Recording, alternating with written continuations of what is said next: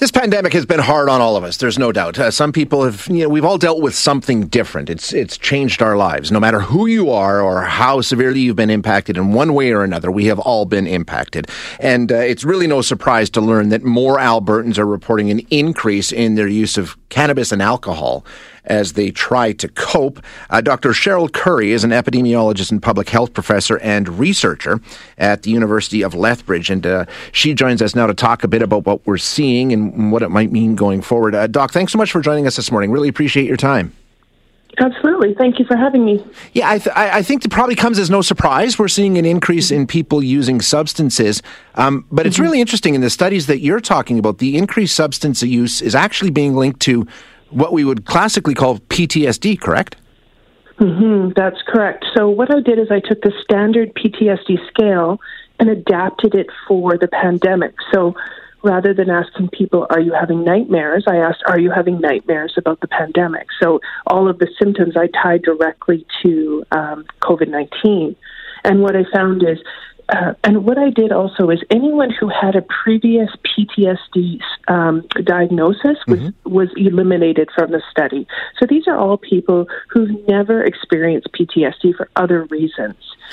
And what I found was the more symptoms of PTSD, that startle response, feeling constantly on guard, having nightmares, having intrusive thoughts about COVID that you can't get out of your mind um, was directly tied to increases in cannabis and alcohol use. Okay, uh, let's take those apart for a second. First of all, with PTSD, um, you know, I, I, know nothing about it, obviously, but for me, from my understanding has always been it's sort of like a traumatic incident, you know, uh, an event that mm. happened, not an ongoing slow drip sort of thing like this pandemic has been. How does um, the pandemic contribute to PTSD? Have you had a chance to look into that? Like, what are you seeing in terms of what's causing, you know, the post traumatic stress disorder?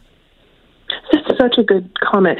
Yeah, so PTSD, people can develop symptoms from a physical altercation, mm-hmm. like being in a war. Right. right. That is the most common.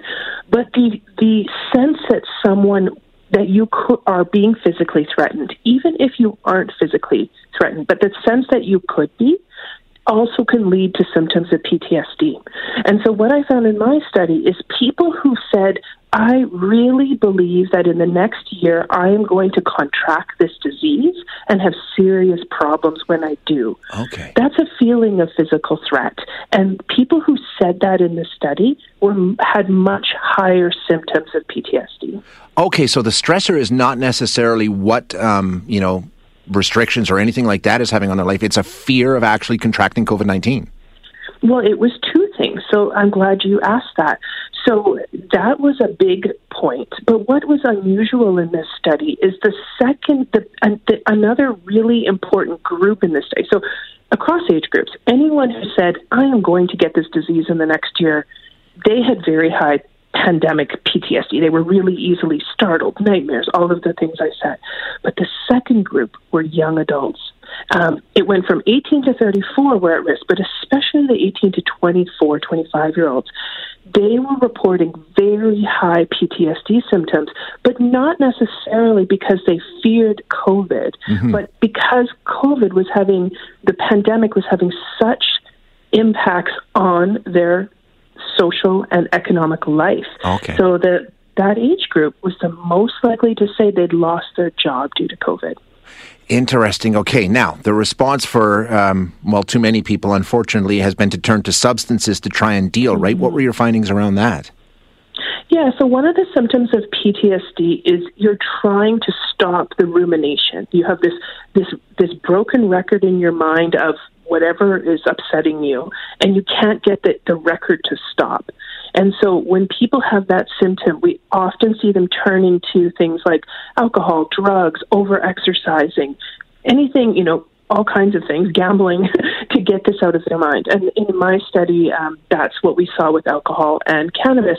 That those who said that broken record, the, the the pandemic impacts on my life, that broken record is I can't deal with it and they were turning to the cannabis and alcohol to stop that that from playing in. If you're struggling to lose weight, you've probably heard about weight loss medications like Wegovy or Zepbound, and you might be wondering if they're right for you. Meet PlushCare a leading telehealth provider with doctors who are there for you day and night to partner with you in your weight loss journey. If you qualify, they can safely prescribe you medication from the comfort of your own home. To get started, visit plushcare.com slash weight loss. That's plushcare.com slash weight loss. Plushcare.com slash weight loss. Their mind. Now, obviously, um, that's not the most uh, effective way of dealing with these kind of things. No. And I would imagine, you know, the fact that this has been an ongoing situation that's lasted well over a year now, when we're talking about some of these kind of behaviors, that's more than enough time to s- establish some pretty destructive habits, right? Absolutely. You know, cannabis, um, there is such a thing as cannabis dependence. I know people don't often will challenge that, but it is true. It, it tends to become a problem when we start to get to daily use with cannabis. As soon as people cross into that daily chronic use of cannabis, we can start seeing pretty significant issues related to a psychological dependence, but even a somewhat of a physical dependence on the substance. And then alcohol, it does take a while to become dependent on alcohol, but like you said, um, this pandemic's been going on for a long time now.